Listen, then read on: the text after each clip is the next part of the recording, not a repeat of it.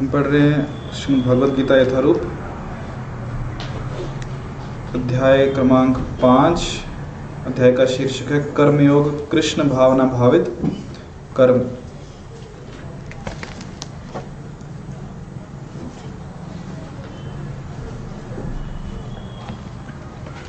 अर्जुन उवाच।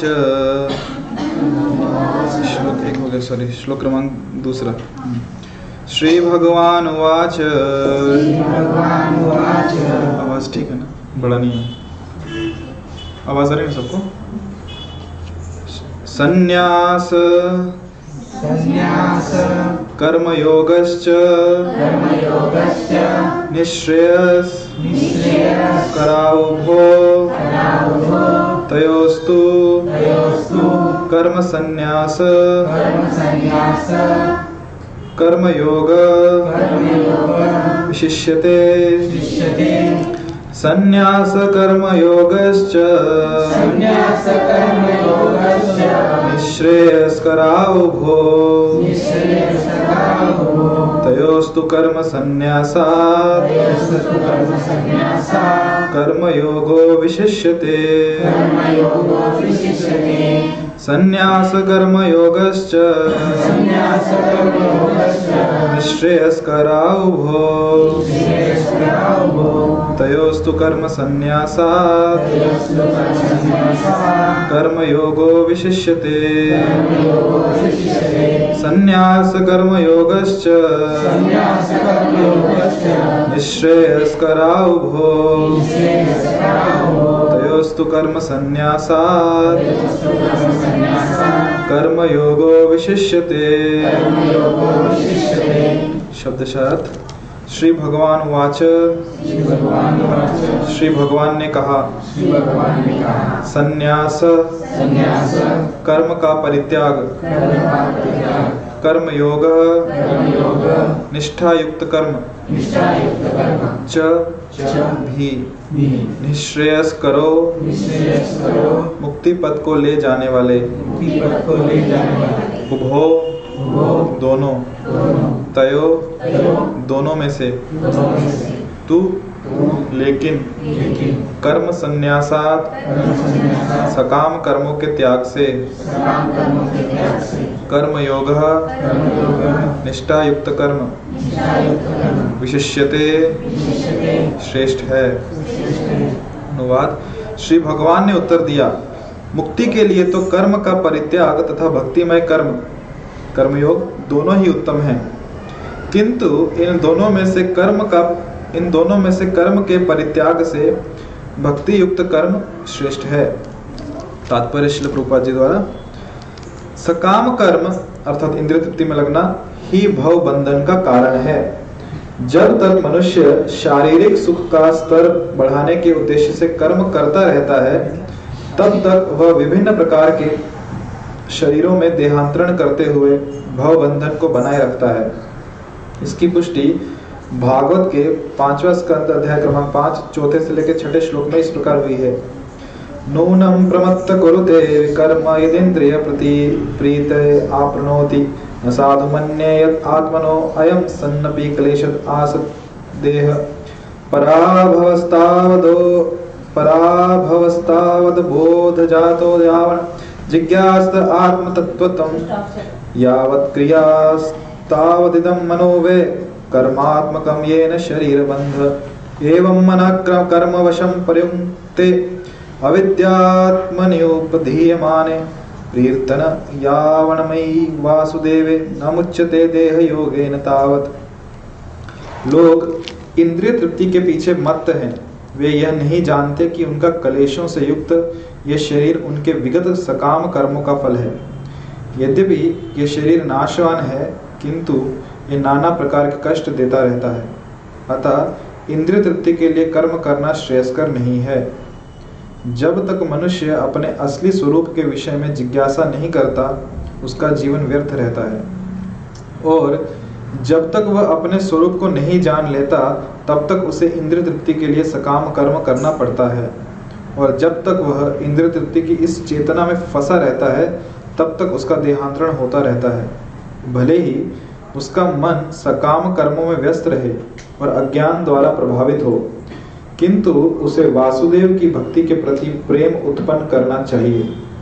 केवल तभी वह भव बंधन से छूटने का अवसर प्राप्त कर सकता है। अतः यह ज्ञान ही कि वह आत्मा है, शरीर नहीं, मुक्ति के लिए पर्याप्त नहीं। जीवात्मा के स्तर पर मनुष्य को कर्म करना होगा, अन्यथा भव बंधन से उबरने का कोई अन्य उपाय नहीं है। किंतु कृष्ण भावना भावित होकर कर्म करना सकाम कर्म नहीं है। पूर्ण ज्ञान से युक्त होकर किए गए कर्म वास्तविक ज्ञान को बढ़ाने वाले हैं। बिना कृष्ण भावनामृत के केवल कर्मों के परित्याग से बद्ध जीव का हृदय शुद्ध नहीं होता। जब तक हृदय शुद्ध नहीं होता, तब तक सकाम कर्म करना पड़ेगा। परंतु कृष्ण भावना भावित कर्म कर्ता को स्वतः सकाम कर्म के फल से मुक्त बनाता है, जिसके कारण उसे भौतिक स्तर तक उतरना नहीं पड़ता। अतः कृष्ण भावना भावित कर्म संन्यास से सदा श्रेष्ठ होता है, क्योंकि संन्यास में नीचे गिरने की संभावना बनी रहती है।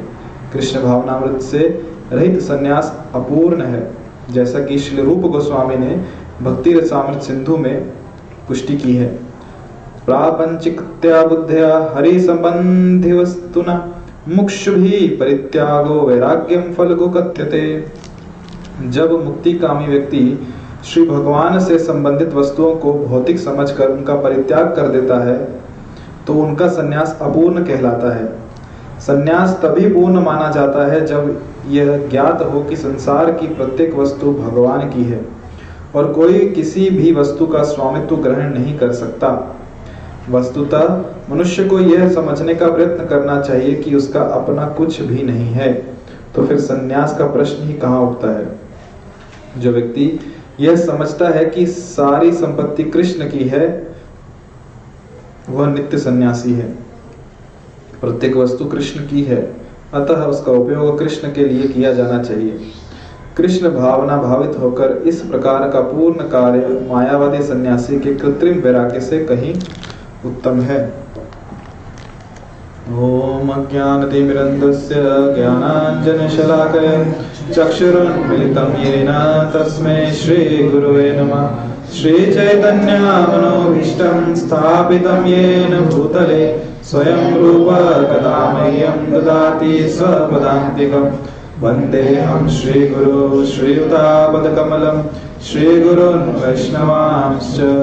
श्रीरूपं साग्रजातां सहगना रघुनाथान्वितं तां सजीवं साद्वैतं सावधूतं परिजनासहितं कृष्णचैतन्यदेवं श्रीराधाकृष्णपादान् सहगन ललिता श्रीविशाखान्तांश्च नमो विष्णुपादाय कृष्णपृष्ठाय भूतले श्रीमते भक्तिवेदांत स्वामी नामिने।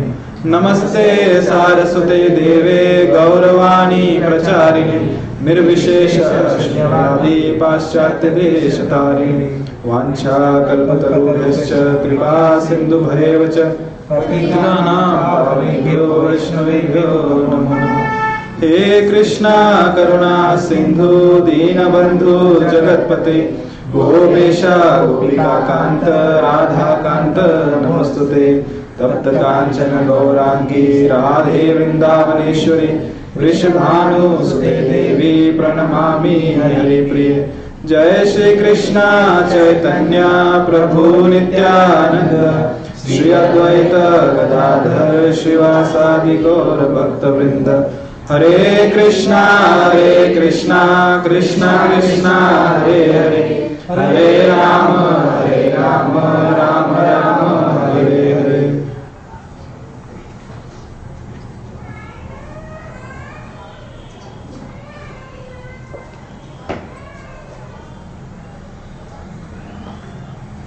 हरे कृष्णा। तो हम क्या पढ़ रहे हैं? कर्मयोग कृष्ण भावना भावित, कर्म अध्याय पाँच। तो पिछले शुक्रवार को ये अध्याय शुरू हुआ। इससे पहले कितने अध्याय हो गए हैं? चार। तो यदि हम देखें तो जो गीता की शुरुआत हुई कहाँ से हुई? कृष्ण सॉरी अर्जुन क्या है दुखी है। क्या बोल रहे युद्ध? नहीं करूँगा। तो कृष्ण ने दूसरे अध्याय में क्या ज्ञान दिया? आत्मा का ज्ञान दिया? बेसिक बेसिक हम शरीर नहीं है, हम आत्मा है। आत्मा के बारे में बताया। और ज्ञान योग के आश्रय लेने को बताया अर्जुन को। फिर तीसरे अध्याय में आते। तीसरे अध्याय में क्या बताया? कर्म योग के बारे में बताया। तुम ये नहीं कर सकते तो ये करो, ये नहीं कर सकते, इतना करो, इतना नहीं कर सकते, कम से कम इतना तो करो। है ना? कर्म योग बताया। और फिर चौथे अध्याय में वापस क्या बता रहे हैं? ज्ञान योग की महानता बता रहे हैं। ज्ञान अग्नि सर्वकर्माणी, भस्मसात कुरुते तथा ज्ञान दीपे न भास्वता है ना? जैसे बहुत सारे श्लोक है ज्ञान के ऊपर ही। तो ज्ञान के बारे में चौथे अध्याय में बताया तो अभी स्थिति ऐसी है जो अर्जुन ने प्रश्न पूछा है पहले श्लोक में, क्यों कंफ्यूज हो गए कहना क्या चाहते हो? कर्म योग करो कि ज्ञान योग करो? क्यों कंफ्यूज कर रहे हो? यदि हम पढ़ेंगे तो अर्जुन कहते हैं अच्छा अर्जुन ऐसा क्यों कह रहे हैं? क्योंकि चौथे अध्याय के ही अगर हम 41 श्लोक और 42 श्लोक देखेंगे तो उसमें ही भगवान कहते हैं कि कर्मों का जो व्यक्ति अपने कर्म फलों का परित्याग करते हुए भक्ति करता है और जिसके संशय दिव्य ज्ञान द्वारा विनष्ट हो चुके होते हैं, वही वास्तव में आत्मपरायण है। क्या कह रहे हैं? कर्म फलों का परित्याग करते हुए भक्ति करता है। अगर इंग्लिश में पढ़ेंगे ना तो Prabhupada writes it as devotional service भक्ति मतलब भक्तिमय सेवा।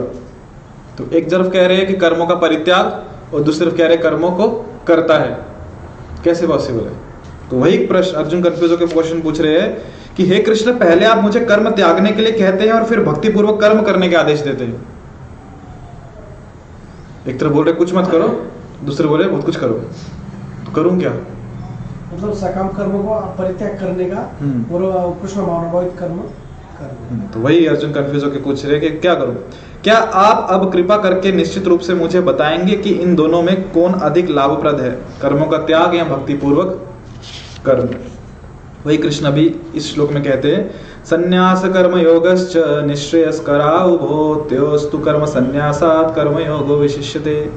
श्री भगवान ने उत्तर दिया, मुक्ति के लिए तो कर्म का परित्याग तथा भक्तिमय कर्म दोनों ही उत्तम है। किंतु इन दोनों में से कर्म के परित्याग से भक्ति युक्त कर्म श्रेष्ठ है।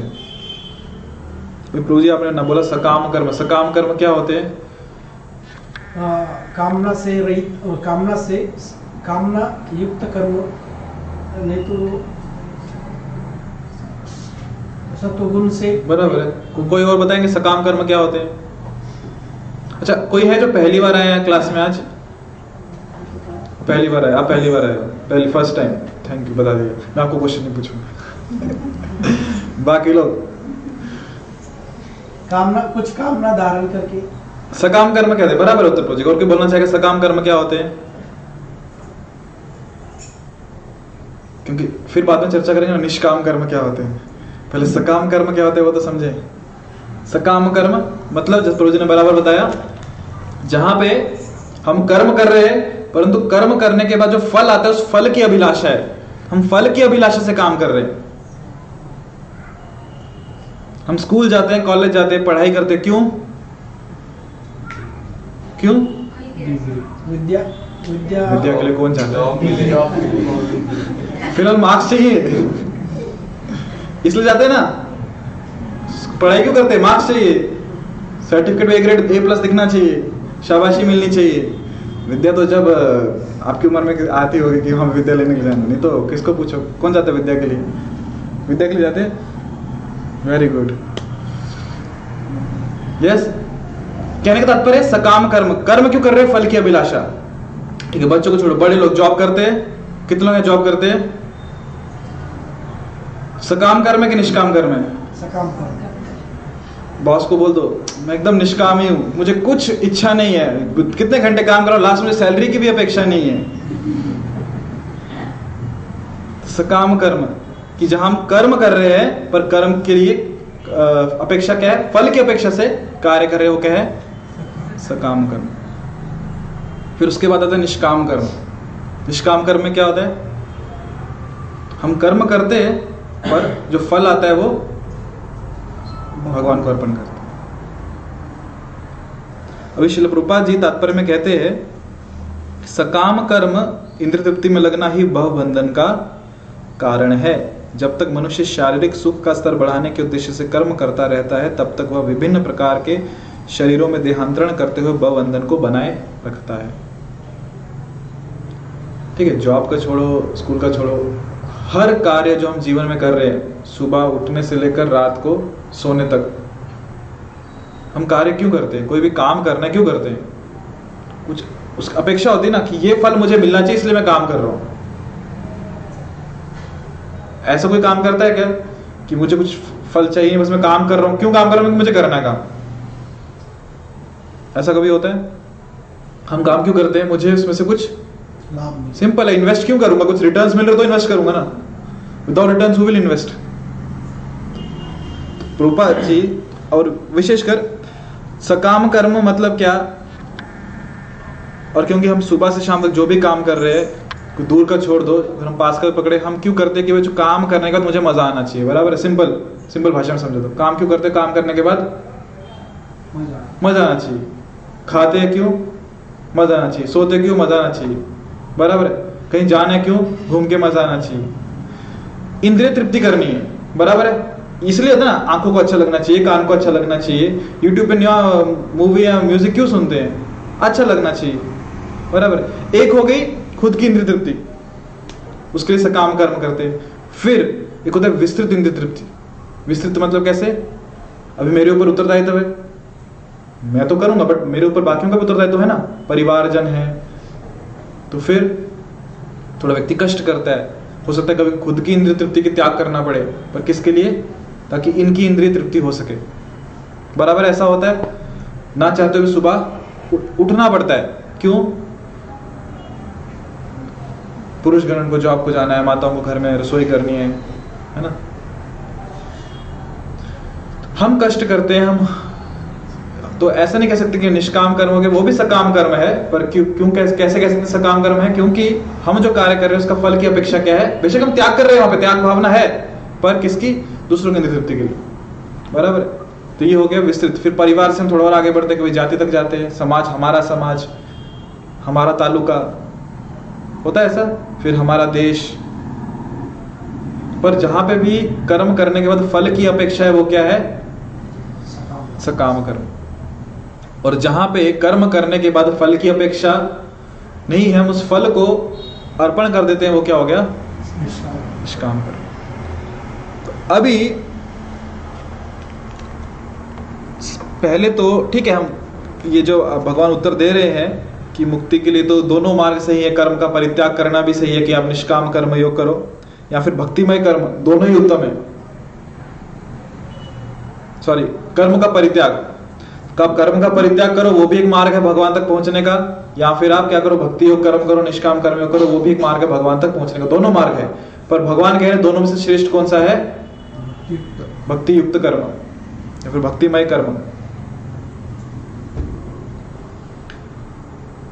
कर्म का परित्याग ही कौन सा मार्ग है पता है? कि जहाँ पे कर्म को पूरा त्याग देते हैं? संन्यास। सन्यास। क्या विशेषता है सन्यास की? इसका एक और नाम है कर्म का परित्याग करना। थोड़ी देर पहले हमने बोला था। दो मार्ग चल रहे हैं यहाँ पे। अर्जुन क्वेश्चन पूछ रहे हैं, मैं क्या करूँ? कर्म करूँ या कर्म, ठीक है, कर्म का परित्याग करो। कर्म का परित्याग मतलब कौन सा मार्ग है? वो ज्ञान मार्ग है। ज्ञान मार्ग में व्यक्ति क्या करता है? कुछ कर्म करता है क्या? नहीं करता। ज्ञान मार्ग में व्यक्ति क्या करता है? केवल बैठे रहता है और सोचते रहता है। केवल तर्क करता है, मन से सोचता है कि ये ऐसा है, ये ऐसा है, ये ऐसा है, ये ऐसा है। दूसरा अध्याय यदि हम देखें, उसमें कर्म का कहाँ बताया? उसमें केवल बताया, ज्ञान का मार्ग बताया कि अर्जुन ये समझो कि मैं कौन हूँ? शरीर नहीं हूँ मैं इंद्रिय भी नहीं हूँ। जो पाँच इंद्रिय वो भी नहीं हूँ, छठी इंद्रिय मन भी नहीं हूँ। ये कैसे समझता है व्यक्ति? कुछ करके समझता है क्या? ये बुद्धि से समझना है फ़िलहाल अभी की स्टेज में। तो मैं कौन हूँ? आत्मा हूँ। दूसरे अध्याय में वही चल रहा है कि हम शरीर नहीं है, आत्मा है, कि आत्मा कट, कटती नहीं है, जलाई नहीं जा सकती। नैनम छिंदंती शस्त्राणी आनंद हति पावका, है ना? फिर जब शरीर छोड़ जाती, आत्मा शरीर छोड़ देती है तो दूसरा शरीर धारण करती है। वासाम से जीनानी यथा विहाय। बराबर है? ये सब श्लोक चल रहे हैं सेकंड अध्याय में, दूसरे अध्याय में। तो मतलब ज्ञान की बात हो रही है। तो इसके लिए क्या करना है? व्यक्ति को सिर्फ़ बैठ के सोचना है कि हम शरीर नहीं है, हम आत्मा है। जो कार्य है उसको देखना है। कर्म का पूरा त्याग है। बराबर? तो कर्म का त्याग जब भी बात हो रही है मतलब किसके बारे में बात हो रही है? ज्ञान के बाद ज्ञान योग के बारे में। और ज्ञान योग जनरली कौन करते हैं? सन्यासी। क्योंकि कर्मों का पूरा त्याग कर देते हैं। अच्छा कौन से कर्मों का त्याग करते हैं? सकाम कर्म। सकाम कर्म। और विशेषकर जो यज्ञ है ना विशेषकर जो गृहस्थ आश्रम में पाँच यज्ञ दिए हैं उनका भी त्याग कर देते कि वो कुछ नहीं करना। तो एक ये मार्ग है जहाँ पे कर्मों का त्याग करके ज्ञान के मार्ग से भगवान तक पहुँचना चाहते हैं। और दूसरा कौन सा मार्ग है? भक्तिमय कर्म। कर्म। ये दो मार्ग है। अभी कृष्ण कह रहे हैं कि भक्तिमय कर्म श्रेष्ठ है। कैसे श्रेष्ठ है? आगे देखेंगे। उससे पहले जब बात चल रही सकाम कर्म की तो उसी को आगे पूरा करते हैं कि सकाम कर्म घाटा क्या है? मैं काम कर रहा हूँ क्योंकि मुझे फल चाहिए तो आपका क्या जा रहा है? मैं मेरी मेहनत से काम कर रहा हूँ ना। फल मुझे चाहिए। मैं कंपनी में जाके आठ घंटे जॉब कर रहा हूँ। मुझे फल चाहिए मिल रहा है। मुझे भूख लगी है मैंने खाना बनाया मैंने खाया। सकाम कर्म है ना। लेकिन जाल में फंसता जाता है आदमी। कौन से जाल में? बंधन। कौन से बंधन? माया का बंधन। मुझे भूख लगी थी। मैं रसोई में गया। फल की अपेक्षा थी खाना बनेगा मैं खाऊँगा। उस फल की अपेक्षा से मैंने कर्म किया रोटी बनाई दाल चावल बनाया खा लिया। कहाँ फंसा मैं? मेरा पेट भर गया ना। नुकसान है क्या कुछ? कुछ नुकसान है?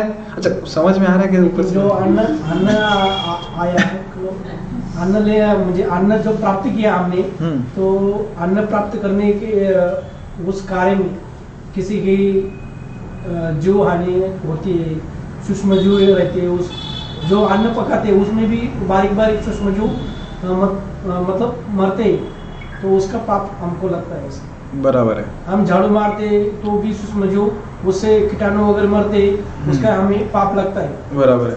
तो सकाम कर्म जो है ये सिर्फ़ भोजन पकाने का नहीं हर कर्म कोई भी हम कर्म कर रहे हैं वहाँ कुछ ना कुछ उसमें आप कह सकते हो हानि होती है। हानि मतलब बोलने से अच्छा है कहीं ना कहीं ठीक है हमें नहीं किसी ना किसी को तो हानि होती है। मतलब हम कहीं ना कहीं कुछ ना कुछ पाप हो ही जाता है। भौतिक जगत में कुछ ना कुछ हो जाता है कुछ ना कुछ गलत कार्य हो जाता है बोलना सही रहेगा। कोई भी हम कर्म कर रहे हैं, कुछ इवन हम कुछ नहीं कर रहे हैं यहाँ बैठे भी हैं, सांस तो ले रहे हैं सब लोग। सांस साथ कितने बैक्टीरिया अंदर जा रहे हैं, कितने को मार रहे हो आप? कितने मर्डर केस करने हैं आपके ऊपर अभी? कर्म हम कर रहे हैं, बिना कर्म के रह ही नहीं सकते हम लोग। तो अभी सकाम कर्म के बारे में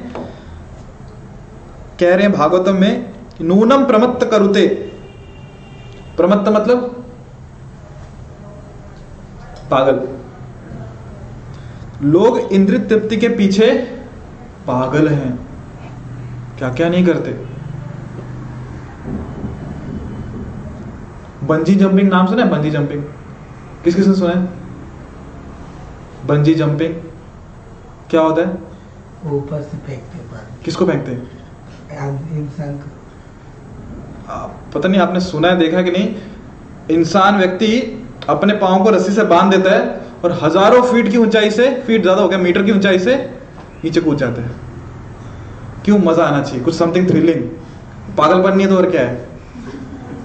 इतनी ऊपर से व्यक्ति कूद रहा है, रस्सी बाँध के रखेगी ज़मीन के बस थोड़ा सा पास आके वो रस्सी खत्म हो जाती है।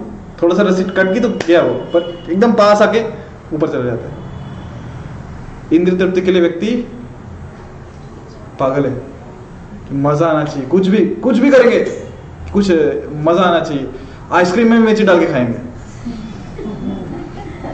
करते हैं लोग। आपको आश्चर्य होगा। तो नूनम प्रमत्त कुरुते, लोग इंद्र तृप्ति के पीछे मत्त हैं, पागल हैं। वे ये नहीं जानते कि उनका क्लेशों से युक्त ये शरीर उनके विगत सकाम कर्मों का फल है। वे ये नहीं जानते कि जो शरीर हमें मिला है ना, ये क्यों मिला पता है? पहले भी बहुत सारे सकाम कर्म हम करते रहे हैं और उनके फलस्वरूप ये शरीर मिला है। जैसे किसी के पास कोई गाड़ी है फोर व्हीलर क्यों मिली है? पैसा दिया उसने तो उसके फलस्वरूप उसको गाड़ी मिली। तो वैसे हमें शरीर मिला है, क्यों मिला है? पहले कुछ पाप पुण्य किए और उनके फलस्वरूप ये शरीर मिला है।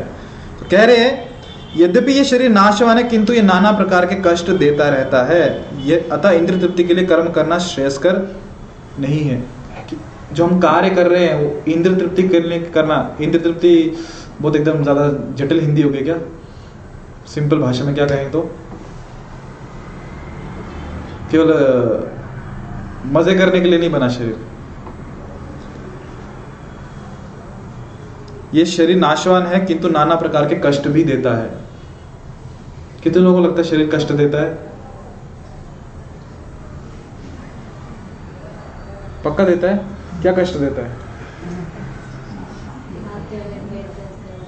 माथे पे? भागते हुए पैर दर्द करते हैं। बहुत बड़ा कष्ट है। बराबर है। अभी अभी बताओ हमें लगता है हम जो भी कार्य करते हैं हमें लगता है कि हमें मज़ा आना चाहिए हम इंद्र तृप्ति के लिए कार्य कर रहे हैं हमें सुख मिलना चाहिए तो कार्य करेंगे। पर वास्तव में यदि देखा जाए तो सुख बहुत कम मिलता है और शरीर ज़्यादा कष्ट ही देता है। अभी बताओ किडनी क्या मज़ा देती है आपको? किडनी से कुछ आनंद आता है किसी को? कुछ आनंद आता है? और थोड़ा सा कुछ डिपॉजिट हो गया वहाँ तो फिर? किडनी स्टोन हो गया तो फिर परेशानी होती है। शरीर कष्ट देने के लिए बना। अच्छा ये उंगली, क्या आनंद देती कुछ मज़ा देती है उंगली? कुछ मज़ा आता है इस उंगली से? नहीं ना? पर वहीं कहीं पे कुछ दब जाए, कुछ चुभ जाए तो? कष्ट कष्ट है। आँखें मज़ा देती हैं। कुछ अच्छा देखना हो तो? बराबर है? कितनी देर तक देखोगे? कितनी देर तक? एक घंटा? चार घंटे, चलो। आठ, दस, बारह। बैक टू बैक कितनी मूवीज़ देख सकते हो एक साथ? चार? उसके बाद क्या होता है? आँखें थक जाती है ना, जैसे पैर भागते भागते थक जाते हैं। तो शरीर क्या करता है? कष्ट देने के लिए ही बना है। बीच बीच में थोड़ा सा सुख मिल जाता है। और हम समझते कि वाह, शरीर मज़े के लिए बना जितना मज़े कर सकते करो परंतु तो वास्तविकता में शरीर कष्ट देने के लिए ही बना है। अच्छा बैठे बैठे कितने लोगों ने जगह बदल ली? पाँव थोड़े हिला लिए, थोड़ी कमर सीधी कर ली। क्यों? शरीर कष्ट देने के लिए ही बना है। फिर भी यदि हम इंद्र तृप्ति के में लगे हुए हैं तो क्या कहा है? प्रमत्त पागल। जब तक मनुष्य अपने असली स्वरूप के विषय में जिज्ञासा नहीं करता, उसका जीवन व्यर्थ रहता है। अपना असली स्वरूप। हम यही नहीं जान पाए कि हम कौन है तो जीवन व्यर्थ है। और जब तक वह अपने स्वरूप को नहीं जान लेता, तब तक उसे इंद्र तृप्ति के लिए सकाम कर्म करना पड़ता है, और जब तक वह इंद्र तृप्ति की इस चेतना में फंसा रहता है, तब तक उसका देहांतरण होता रहता है। वही जो कह रहे थे प्रभु जी। जब तक व्यक्ति ये नहीं जान पाता मैं कौन हूँ तो क्या करता है वो? इंद्र तृप्ति में ही लगे रहता है। जीव का स्वभाव क्या पता है? क्या स्वभाव है? अच्छा हम कौन है पता है क्या? कौन हो आप? कौन हो? वो यू कौन हो आप? कुछ तो बोलो, पांचवा अध्याय चालू हो गया सेकंड को खत्म जमाना हो गया। कितने लोग मानते कि वो आत्मा है? भटकती हुई कि यही वाली? आत्मा है? आत्मा का एक स्वरूप है। सत, चित, आनंद। कि हमेशा आनंद में रहना चाहती है वो, और है आनंद में। तो हम आत्मा है तो हमारा स्वरूप है आनंद में रहना। पर समस्या ये हो गई है कि हम ये भूल गए हैं अज्ञान के वश के आके कि हम आत्मा है। हम खुद को क्या समझ रहे हैं? यही शरीर समझ रहे हैं पंच महाभूत का, जो हमें रोज आईने में दिखता है सुबह सुबह उठ के। तो अभी स्वभाव तो है मेरा आनंद लेने का। पर मैं ये भूल गया हूँ मैं आत्मा हूँ तो कैसे लूँगा? शरीर के माध्यम से लूँगा ना। और कोई पर्याय है क्या? तो जो मैं खुद को समझ रहा हूँ, वैसे आनंद लूँगा। आनंद तो लूँगा मैं, वो मेरा स्वभाव है, उसको कुछ नहीं कर सकता मैं। पर जब ये समझ रहा हूँ कि मैं आत्मा नहीं हूँ, मैं कौन हूँ? शरीर हूँ तो फिर शरीर के माध्यम से लूँगा। और कह रहे हैं कि फिर इंद्र तृप्ति करनी है, आनंद लेना है तो क्या करना पड़ेगा? सकाम कर्म करना पड़ेगा। मतलब फल की इच्छा से कार्य करना पड़ेगा। तभी तो हम आनंद आएगा। और जब तक जीव सकाम कर्म कर रहा है, पुनरपि जननम, पुनरपि मरणम पुनर पुनरपि जननी जठरे शयनम तो बार बार जन्म लेगा, बार बार मरेगा, बार बार माँ के घर में आएगा। चलता रहेगा वो। क्यों? सकाम कर्म कर रहा है। कर्म करेगा, फल तो मिलने वाला है। न्यूटन का थर्ड लॉ है to every action there is equal and opposite reaction कर्म एक्शन कर दिया तो रिएक्शन तो होगा ही। कर्म किया, फल तो मिलेगा ही। बुरा कर्म किया तो बुरे फल के लिए शरीर भोग के आना पड़ेगा। अच्छा कर्म किया तो अच्छे फलों को भोगने के लिए शरीर लेना पड़ेगा। जब तक इन कौन इंद्रिय तृप्ति की चेतना में फंसा रहता है, तब तक उसका देहांतरण होता रहता है, शरीर बदलते रहता है। कभी मानव के शरीर में, कभी पशु योनि में, कभी वृक्ष योनि में कीड़े, मछली, कुछ ना कुछ कर्म के अनुसार जाते रहेगा। भले ही उसका मन सकाम कर्मों में व्यस्त रहे और अज्ञान द्वारा प्रभावित हो। अब ध्यान से सुनना भले ही उसका उसका किसका? किसकी बात हो रही है? आत्मा, हम सबकी, जो जीवात्माएँ हैं। भले ही उसका मन सकाम कर्मों में व्यस्त रहे और अज्ञान द्वारा प्रभावित हो, किंतु उसे वासुदेव की भक्ति के प्रति प्रेम उत्पन्न करना चाहिए। केवल तभी वह भवबंधन से छूटकर छूटने का अवसर प्राप्त कर सकता है। एक ही तरीके बाहर निकालने का बाहर निकलने का इस भवबंधन से, इस चक्र से सकाम कर्म के। कर्म किया, फल मिला। फल भोगने के लिए हम शरीर ले लिया। अभी शरीर लिया तो वापस कर्म करेंगे। फिर और फल मिलेंगे। फिर और शरीर आएँगे। फिर और फल मिलेंगे। तो चलता रहेगा ना साइकिल। कभी रुकेगा क्या ये? कभी रुकेगा क्या? ये ऐसा हो गया, मैंने एक बीज बो दिया मिट्टी में तो क्या होगा? सूर्य प्रकाश पड़ रहा है, पानी दे रहा हूँ, उसको खाद दे रहा हूँ, क्या होगा? पौधा आएगा वृक्ष बनेगा और फिर उस वृक्ष पे क्या लगेंगे? फल लगेंगे। तो अभी ऐसे समझो कि एक बीज मतलब एक इच्छा। मैंने एक इच्छा की और इच्छा के अनुसार मुझे क्या मिल गया एक? बीज रूपी इच्छा मैंने बो दी। तो क्या मिला एक? वृक्ष मिला मतलब मुझे एक शरीर मिल गया। शरीर मिल गया अभी शरीर धारण करने के बाद मैं क्या करूँगा? हम क्या करते हैं शरीर धारण? शरीर मिल गया ना हम सबको? क्या करते हैं अभी? कर्म कर कर्म करते हैं कर्म क्यों करते हैं? इच्छा। क्योंकि फल की इच्छा है। तो अभी इस शरीर में हमने कितनी इच्छाएँ की? आज तक आज तक छोड़ो आज कितनी की? आज भी छोड़ो अभी बैठे बैठे कितनी की? क्लास कब खत्म होगा? इच्छा, बहुत सारी इच्छा की। तो एक इच्छा थी, उसके अनुसार ये शरीर मिला। इस शरीर से बहुत शरीर में बैठे बैठे बहुत सारी इच्छाएँ कर रहे हैं, उसके अनुसार कर्म कर रहे हैं। एक वृक्ष लग गया, उसमें बहुत सारे फल हैं, उसमें बहुत सारे बीज हैं, बीज मतलब इच्छाएँ। तो एक वृक्ष में कितने फल लगते हैं? बीस पकड़ लो कम से कम। और बीस फलों में कितने बीज होंगे? अगर एक में भी दस बीज हुए तो? ट्वेंटी इंटू टेन, कितना होता है? Two hundred. दो सौ इच्छाएँ, ज़मीन में बोधी। कितने वृक्ष आएँगे? दो सौ और नए वृक्ष आएँगे। तो मत समझ लो, दो सौ और शरीर का निर्माण हो गया हमारे। यहाँ बैठे बैठे एक दिन में। तो हम बैठे बैठे क्या कर रहे हैं? इच्छाएँ व्यक्त कर रहे हैं और इच्छाएँ मतलब हम और शरीरों को उत्पन्न कर रहे हैं हमारे भविष्य के लिए। हम कर्म कर रहे हैं, उनके फल भोगेंगे अगले शरीर में आके। सकाम कर्म, यही चेन रिएक्शन है। तो वही कह रहे कि बचेंगे कैसे इससे? ठीक है, एक बीज हमने डाला, पौधा बना था, उखाड़ के फेंक दिया, काम खत्म। पर एक बीज का वृक्ष हो गया, उस वृक्ष में हज़ारों फल लगे, हज़ारों में से लाखों बीज थे, वो सब ज़मीन में गए, इतने वृक्ष वृक्ष वृक्ष, कि पूरा जंगल बन गया अभी। जंगल देखा कभी? यहाँ का गार्डन नहीं बोल रहा हूँ मैं। जंगल।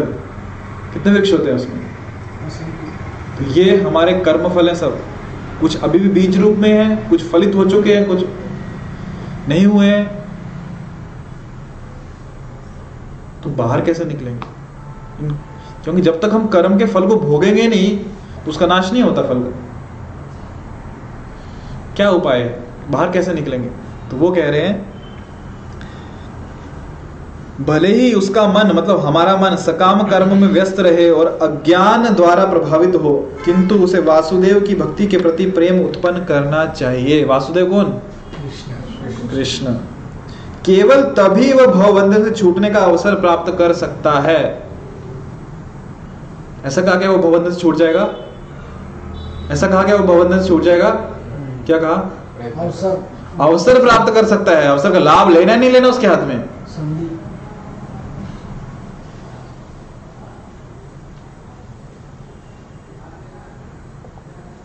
तो उसे वासुदेव के भक्ति के प्रति प्रेम उत्पन्न करना चाहिए। तो प्रेम कैसे उत्पन्न होगा? भक्ति में सेवा। भक्ति में सेवा। चलो आगे बढ़ते हैं। तो अतः यह ज्ञान ही कि वह आत्मा है, शरीर नहीं, मुक्ति के लिए पर्याप्त नहीं। अच्छा जब बात आ रही है कि कर्म का परित्याग मतलब ज्ञान मार्ग की बात हो गई। जो ज्ञान मार्ग में है, इसे हम कर्म संन्यास योग भी कहते हैं। कर्म संन्यास योग मतलब कि उन्होंने कर्मों का त्याग कर दिया कर्म से संन्यास ले लिया हमें कर्म करने नहीं है। तो ये जो लोग हैं कौन से ज्ञान पे टिके हुए हैं? कि हम शरीर नहीं है हम कौन है? आत्मा है। पर इस ज्ञान में एक प्रॉब्लम है छोटी सी। क्या प्रॉब्लम है? हम शरीर नहीं है हम आत्मा इस ज्ञान में प्रॉब्लम क्या है? वो झूठ बोल रहे हैं क्या? क्या प्रॉब्लम है? अच्छा, कितने लोग मानते हैं सत्य बात है हम शरीर नहीं हम आत्मा है? तो कितने बोल रहे हैं झूठ है? बात सत्य है पर सत्य अधूरा है। पूरा सत्य नहीं है अधूरा सत्य है। अधूरा सत्य बहुत घातक होता है पता है क्या? जैसे हम शरीर नहीं आत्मा लेकिन परमेश्वर के अंश है। हम्म रोजी तो एकदम तीरी मार दी। अधूरा सत्य बताता हूँ कैसे। जैसे एक बार एक समुद्री जहाज़ दो लोग थे काफ़ी लोग थे तो कैप्टन जो रहता है कैप्टन और उसके नीचे उसका जो असिस्टेंट था तो डेली क्या होता है शिप में रिपोर्ट करना होता है रजिस्टर होता है, उसको मेंटेन करना होता है कि हमने क्या क्या आज काम किया। तो कैप्टन ने लिखा कि जो अपने असिस्टेंट के बारे में, कि ये असिस्टेंट मेरा जो है, ये आज ऑन ड्यूटी इसने एक घंटे के लिए सो गया था। ऑन ड्यूटी जब रिस्पॉन्सिबिलिटी पूरे जहाज़ की इसके ऊपर है, पूरा जो शिप है, पूरा समुद्री जहाज़ कार्गो इतना सारा सामान जा रहा है, उसमें ये एक घंटे के लिए सो गया था। तो असिस्टेंट ने जब देखा बोले सर आप ऐसे कैसे लिख रहे हो? ये भी तो लिखो कि मैं आज तक कभी नहीं सोया इतने सालों की ड्यूटी में। आज पहली बार सोया मैं सिर्फ़ एक घंटे के लिए। गलती से सो गया था क्योंकि कल रात को एक्स्ट्रा ड्यूटी की थी मैंने। वो भी तो लिखो। तो कैप्टन ने कहा नहीं नहीं मैंने सत्य बात लिखी है तुम एक घंटे सोए थे ना ऑन ड्यूटी बोले हाँ पर ये भी तो लिखो कि रात को एक्स्ट्रा ड्यूटी भी की थी मैंने। बोले नहीं मैंने सत्य बात लिखी है मैं कुछ नहीं करूँगा उसको। तो असिस्टेंट कहा, ठीक है अगले उसकी टर्न थी लिखने की। उसने भी लिखा आज कैप्टन ने ड्यूटी करते हुए बिल्कुल शराब को हाथ भी नहीं लगाया। बात समझ में आ रही है? आज कैप्टन ने ड्यूटी करते समय बिल्कुल शराब नहीं पी। सत्य बात है ना? आज कैप्टन ने ड्यूटी करते समय शराब नहीं पी, ये उसने लिख दिया। तो कैप्टन बोले, ये क्या लिखा है? बोले, सत्य तो लिखा है शराब कहाँ पी अपने पर उसका मीनिंग क्या निकलता दूसरा? कि वो रोज पीता था, आज नहीं पी उसने। तो ये होता है, ये होता है अधूरा सत्य। तो झूठ से भी बढ़कर होता है। तो वैसे हम शरीर नहीं है, हम आत्मा है, बात सत्य है, पर अधूरी है। क्यों? क्योंकि बिना ये जाने कि आत्मा परमात्मा का अंश है, बिना परमात्मा साक्षात्कार के आत्मा साक्षात्कार अधूरा है। जिस प्रकार सुबह उठ के हम आईना देखते हैं। अच्छा सुबह के हम पहले क्या देखते हैं? सूर्य प्रकाश देखते हैं कि खुद को देखते हैं? सुबह उठ के सबसे पहले आप लोग क्या देखते हो? सूर्य प्रकाश को देखते हो कि खुद को देखते हो? बोलो पहले पूछो ना उठते कितने बजे हैं?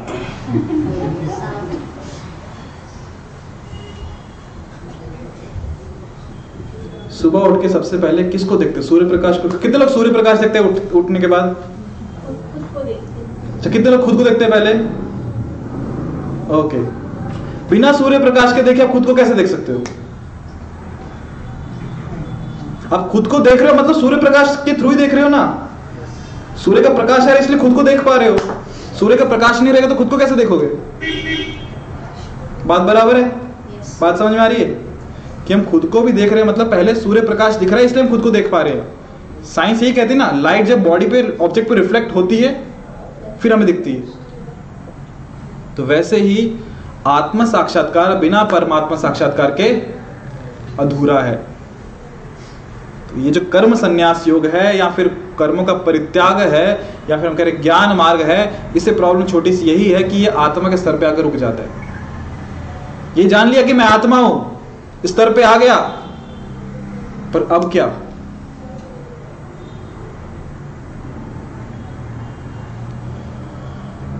जैसे कि उदाहरण के लिए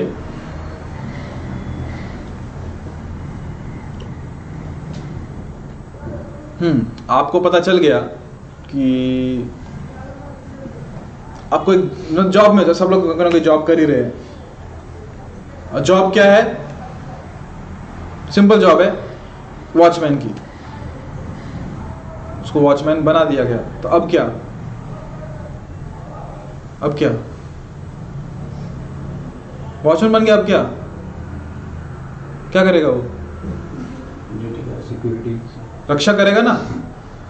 तो वॉचमैन बन गया और बैठ जाएगा बस कुछ नहीं हो गया मेरा। तो यूपीएससी का एग्ज़ाम दिया सिलेक्शन हो गया आईपीएस ऑफिसर बन गया अब क्या? या पुलिस में इंस्पेक्टर बन गया अब क्या? क्या होगा उसके बाद?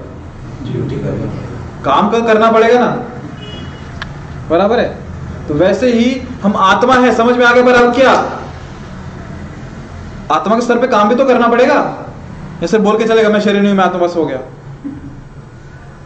आत्मा के स्तर पे काम भी तो करना पड़ेगा। आत्मा के स्तर पे काम ही नहीं कर तो कैसा आत्मा? आपने घर में अ, नौकर रखे होंगे? काम वाली बाई कोई काका के काम करके जाते हैं? बराबर? उनको बोल दिया आपने कि आप आज से हमारे घर में कौन हो? सेवक हो। ये घर की किचन यहाँ पे है कमरा यहाँ पे झाड़ू वहाँ रखा है पोछा वहाँ रखा है। ठीक है हो गया बस इसमें काम? और रोज आएगा आके बैठ जाएगा सोफे मैं इस घर का नौकर हूँ। हो गया काम? झूठ बोल रहा है क्या वो? सच बोल रहा है ना? वो घर का नौकर है। हो गया? महीने के एंड में सैलरी दे दोगे उसको? क्यों नहीं दोगे? वो सच तो बोल रहा है घर का नौकर है वो। एक्शन लेना पड़ेगा। लेना पड़ेगा। काम भी तो करना पड़ेगा। सैलरी किस चीज़ की दोगे? हम शरीर नहीं हम आत्मा है। समझ में आ गई बात? ज्ञान की बात असत्य है। पर करेंगे क्या? तो पूरा ज्ञान ये है कि आत्मा है, पर परमात्मा के अंश है। जीवेर स्वरूप है, कृष्णेर नित्य दास। जीव का स्वरूप है, कृष्ण का वो दास है, नित्य दास है। सेवक है तो सेवक क्या करेगा? सेवा करेगा। तब ज्ञान पूरा है। जो ज्ञान मार्ग की जिस बात हो रही है ज्ञान योग की या क्या लिखा है, कर्म का परित्याग है कर्म संन्यास योग तो ये लोग यहीं पे अटक जाते हैं कि मैं आत्मा हूँ शरीर नहीं हूँ, बस दैट्स इट तो ये समस्या। इसलिए कृष्ण कह रहे हैं, इससे भक्ति योग श्रेष्ठ है। क्यों? वहाँ पे पूर्ण ज्ञान है। और विशेषकर जो कर्म का मार्ग है कर्म योग उसमें जब ज्ञान ऐड होता है, भक्ति योग, तब वो परिपूर्ण होता है। अन्यथा ज्ञान मार्ग अपने आप में अधूरा है कर्म मार्ग अपने आप में अधूरा है। जब दोनों साथ में आके चलते हैं, भक्ति मार्ग में, तब वो पूर्ण है। यहाँ तक समझ में आ रहा है क्या? जीवात्मा के स्तर पर मनुष्य को कर्म करना होगा, अन्यथा भव बंधन से उबरने का कोई अन्य उपाय नहीं है। कौन से स्तर पे काम करना होगा? जीवात्मा से। आत्मा के स्तर पे। मतलब मूल स्वरूप में जो हम दास हैं सेवक हैं उस स्वरूप में कार्य करना होगा। यही एक उपाय है भवबंधन से बाहर निकलने का। अन्यथा कोई उपाय नहीं है। मतलब क्या कौन सा उपाय बोल रहे हैं? सेवा। सेवा। भगवान की सेवा करेंगे तो यही एक उपाय है बाहर निकलने का। अन्यथा कोई उपाय नहीं है। किंतु कृष्ण भावना भावित होकर कर्म करना सकाम कर्म नहीं है। अभी ध्यान देने वाली बात है। कृष्ण भावना भावित कहो के कर्म करना। ये सकाम कर्म नहीं है। क्यों? सकाम कर्म व्यक्ति किस लिए कार्य करता है? फल की इच्छा से कार्य करता है। निष्काम कर्म व्यक्ति किस लिए कार्य करता है? फल की इच्छा से नहीं करता। मतलब उसको फल नहीं चाहिए, फल भगवान को अर्पण करता है। अच्छा सकाम कर्म, निष्काम कर्म में डिफरेंस क्या है? कौन बताएगा? अंतर क्या दोनों में? सकाम कर्म म्हणजे काम्य इच्छा रहित अ, सहित. आणि निष्काम कर्म म्हणजे काम काम क- इच्छा रहित इच्छा रहित. कर्म. कोई एग्जांपल देके बताओगे? कोई? कर्म मतलब खुद के लिए। हम्म निष्काम कर्म किसके लिए? कृष्ण अच्छा और कुछ? सिंपल बताता हूँ मुझे फल चाहिए और फल की अपेक्षा से मैं कार्य कर रहा हूँ। ठीक है? तो ये हो गया सकाम कर्म। फिर एक कार्य होता है, निष्काम कर्म योग मतलब मैं काम तो करूँगा, कर्म तो करूँगा, पर जो फल आएगा उसको भगवान को दे दूँगा। बराबर फिर, पर अंतर क्या पता है क्या?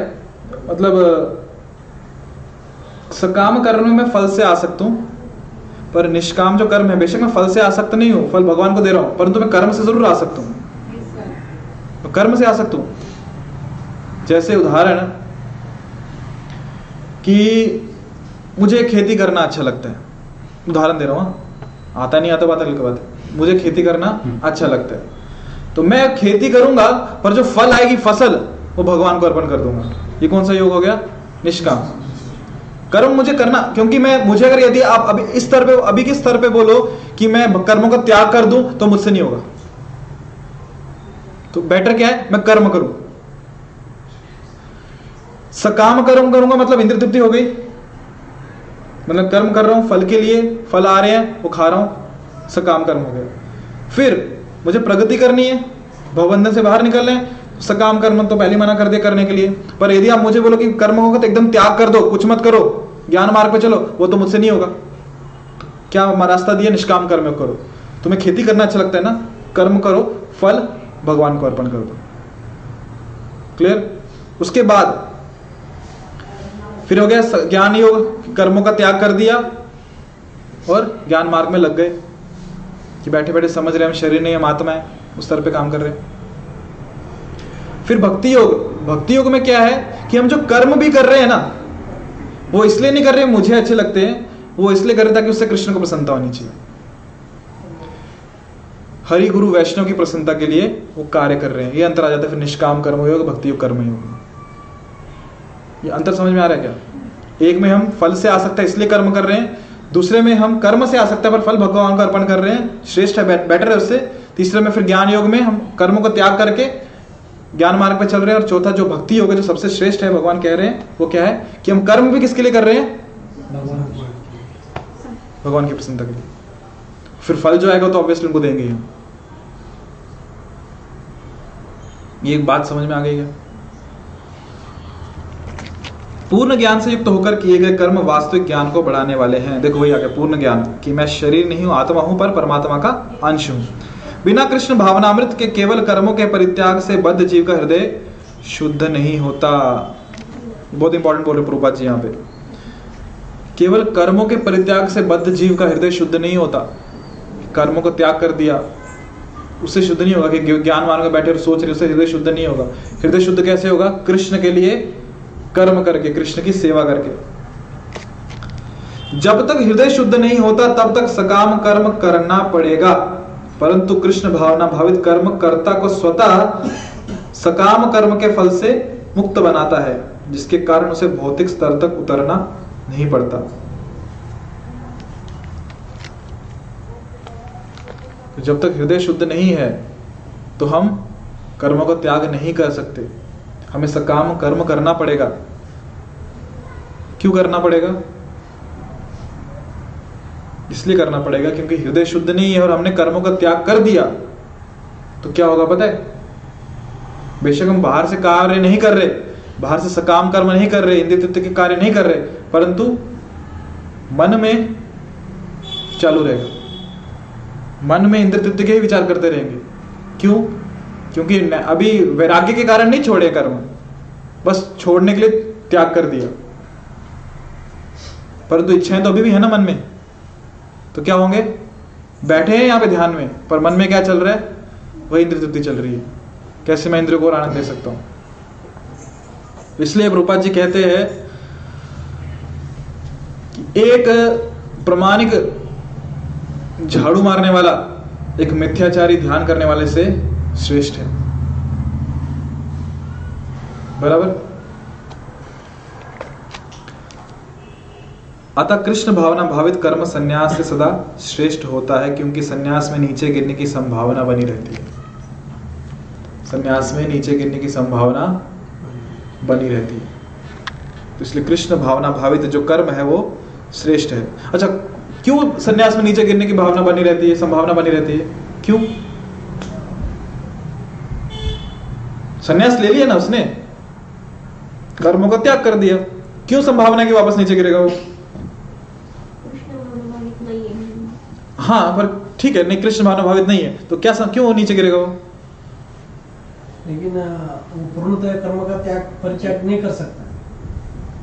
ठीक है जो कर्मों का त्याग कर दिया उतना तो किया उसने पूर्णतः छोड़ो पूर्णतः फिर आप एकदम डिटेल्स में चले जाएँगे हम। पर क्यों नीचे गिरने की संभावना क्यों है? एक सन्यासी के जो जिसने कर्मों का त्याग कर दिया कर्म संन्यास उसके नीचे गिरने की संभावना क्यों है तर मनामध्ये इच्छा असते हम्म बराबर मन में इच्छा रहती है और और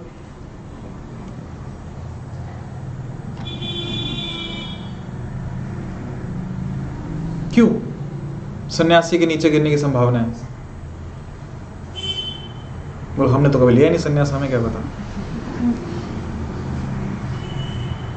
ऐसे सन्यासी तो कभी नीचे गिरते नहीं। हम्म। अगर फिर भी वो स्टेप बाय स्टेप अगर जाते हैं तो नीचे नहीं गिरते और कई उनके अगर पुनर्जन्म के कर्म होंगे या माता जी बहुत पास हो। इच्छा। उनके मन में कुछ इच्छा? जैसे इच्छा उत्पन्न होगी तो नीचे नहीं गिर सकते एक कहानी भी आती है कि दो मछलियाँ जब संबंध बनाते हैं तो हम्म, एक सन्यासी हो। उनके मन में वो इच्छा जाग जाती है। क्यों? क्वेश्चन अभी वही है क्यों? इच्छा क्यों आई? देखो एक बात तो क्लियर है कि जब सन्यासी के नीचे गिरने की संभावना समझ गया इच्छा के कारण पर वो इच्छा क्यों आई? क्यों आई वो इच्छा? उन्होंने फल जो फल का त्याग नहीं किया कर्म ही नहीं कर रहे तो फल का त्याग कहाँ से आएगा? कर्म ही त्याग देना उन्होंने तो फल कहाँ से आए? लेकिन ज्ञान ज्ञान के स्तर पे कर्म तो हो रहा है। किसके स्तर पे? ज्ञान ज्ञान। अच्छा ज्ञान हाँ ज्ञान के स्तर पे कर्म हो रहा है। ज्ञान के स्तर पे कर्म हो रहा है? ठीक है तो नीचे गिरने की संभावना क्यों है? तो कुछ इच्छा उत्पन्न हुई। हाँ ठीक है इच्छा उत्पन्न हुई। क्यों हुई? वही तो पूछ रहा हूँ क्यों? अच्छा इच्छा क्यों उत्पन्न होती है? आनंद अच्छा यस कौन सी? आनंद आनंद के लिए। आनंद के लिए ना आत्मा का स्वभाव है ना आनंद करना। अभी सन्यासी को आनंद कहाँ से मिलेगा? आनंद चाहिए तो जहाँ पे दो लोग हों वहाँ पे आनंद होता है ना। अकेला आपको अकेले, अकेले कमरे बंद कर दिया कितनी देर रहोगे? कितनी देर रहोगे? आपके पास स्मार्टफ़ोन नहीं है टीवी नहीं है। एक अकेले कमरे में कितनी देर रहोगे? एक दिन दो दिन चार दिन? सन्यासी ने कर्म का त्याग कर दिया मतलब किसी से बातचीत नहीं किसी से कुछ लेना देना नहीं एकांत स्थान में है। क्योंकि जीव का स्वभाव है आनंद करना, वो आत्मा का स्वभाव है। तो वो आनंद नहीं मिलता तो इसलिए गिरने की संभावना पूरी पूरी है। इसलिए भक्ति योग श्रेष्ठ है। क्यों? क्योंकि वो आनंद करते करते आगे बढ़ता है वो। रूपा जी तो यहाँ तक कहते हैं कि हम गुलाब जामुन खाते खाते भगवत धाम जाएँगे। भगवान का प्रसाद है। क्या प्रॉब्लम क्या है? हम गाना गाते हैं, कीर्तन करते हैं कीर्तन करते हैं, भगवान के नाम गुणगान करते हैं, हम नाचते हैं। जब थक जाते तो प्रसाद लेते हैं। मज़े ही मज़े हैं। खाने को भी मिल रहा है, नाचने को भी मिल रहा है, गाने को भी मिल रहा है। क्या कर्म को त्याग करना है? इसलिए भगवान कह रहे भक्ति योग श्रेष्ठ है। गिरने की कोई संभावना नहीं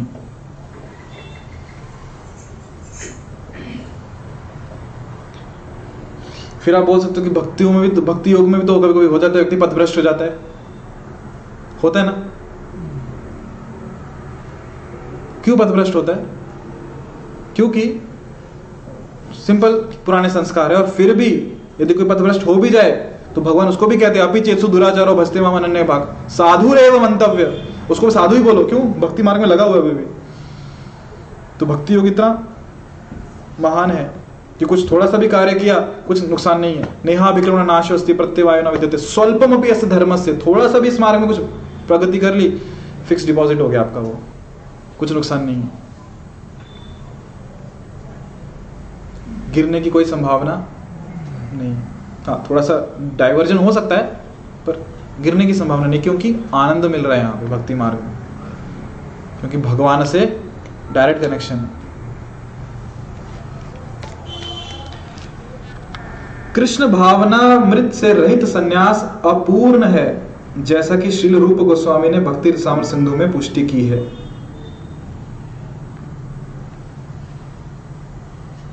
हम्म जो सन्यास कृष्ण भावना अमृत से रहित है मतलब बिना कृष्ण भावना के सन्यास लिया वो अपूर्ण है। भक्ति में जो सन्यास है वो वो पूर्ण है। बराबर? तो कर्म सन्यास अपने आप में क्या है। अपूर्ण है। और भक्ति सन्यास? भक्ति सन्यास क्या होता है? कर्म सन्यास मतलब कर्म से सन्यास ले लिया। भक्ति सन्यास मतलब भक्ति से सन्यास। ठीक है, भक्तिमय सन्यास की भक्ति में सन्यास लेना वह पूर्ण है। प्रापंचिकत्या बुद्धया हरि संबंधी वस्तुना मुमुक्षु भी परित्यागो वैराग्यम फलगु कथ्यते। रूप गोस्वामी कह रहे हैं भक्ति रसाम सिंधु में। जब मुक्ति कामी व्यक्ति श्री भगवान से संबंधित वस्तुओं को भौतिक समझकर उनका परित्याग कर देते हैं तो उनका सन्यास अपूर्ण कहलाता है। किसे त्याग रहे हैं? भगवान संबंधित वस्तु अच्छा आपने आते समय नीचे फोर व्हीलर देखी थी? नीचे फोर व्हीलर लगी थी आते समय देखी? किस किसने देखी? देखी ना? आपको एक बात पता है क्या? मैंने उसका त्याग कर दिया है। पता है आपको? कितने लोगों को पता है मैंने फोर व्हीलर का त्याग कर दिया है? पता आपको? अभी मैंने बताया अच्छा। मेरी कभी थी ही नहीं वो। त्याग क्या करूँगा उसका? बराबर है। कब खरीदी मैंने जो कि त्याग कर दूँगा उसका? तो वैसे ही इस संसार में जितनी भी वस्तुएँ हैं, किसकी हैं?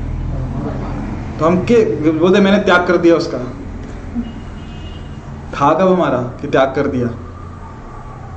तो वही कृष्ण कह रहे हैं जब मुक्ति कामी व्यक्ति श्री भगवान से संबंधित वस्तुओं को भौतिक समझकर उनका परित्याग कर देते हैं तो उनका सन्यास अपूर्ण कहलाता है। क्योंकि उनको लग रहा है ये सब भौतिक चीज़ें हैं। मुझे त्याग देना है इनको। उनको ये नहीं पता है कृष्ण की है।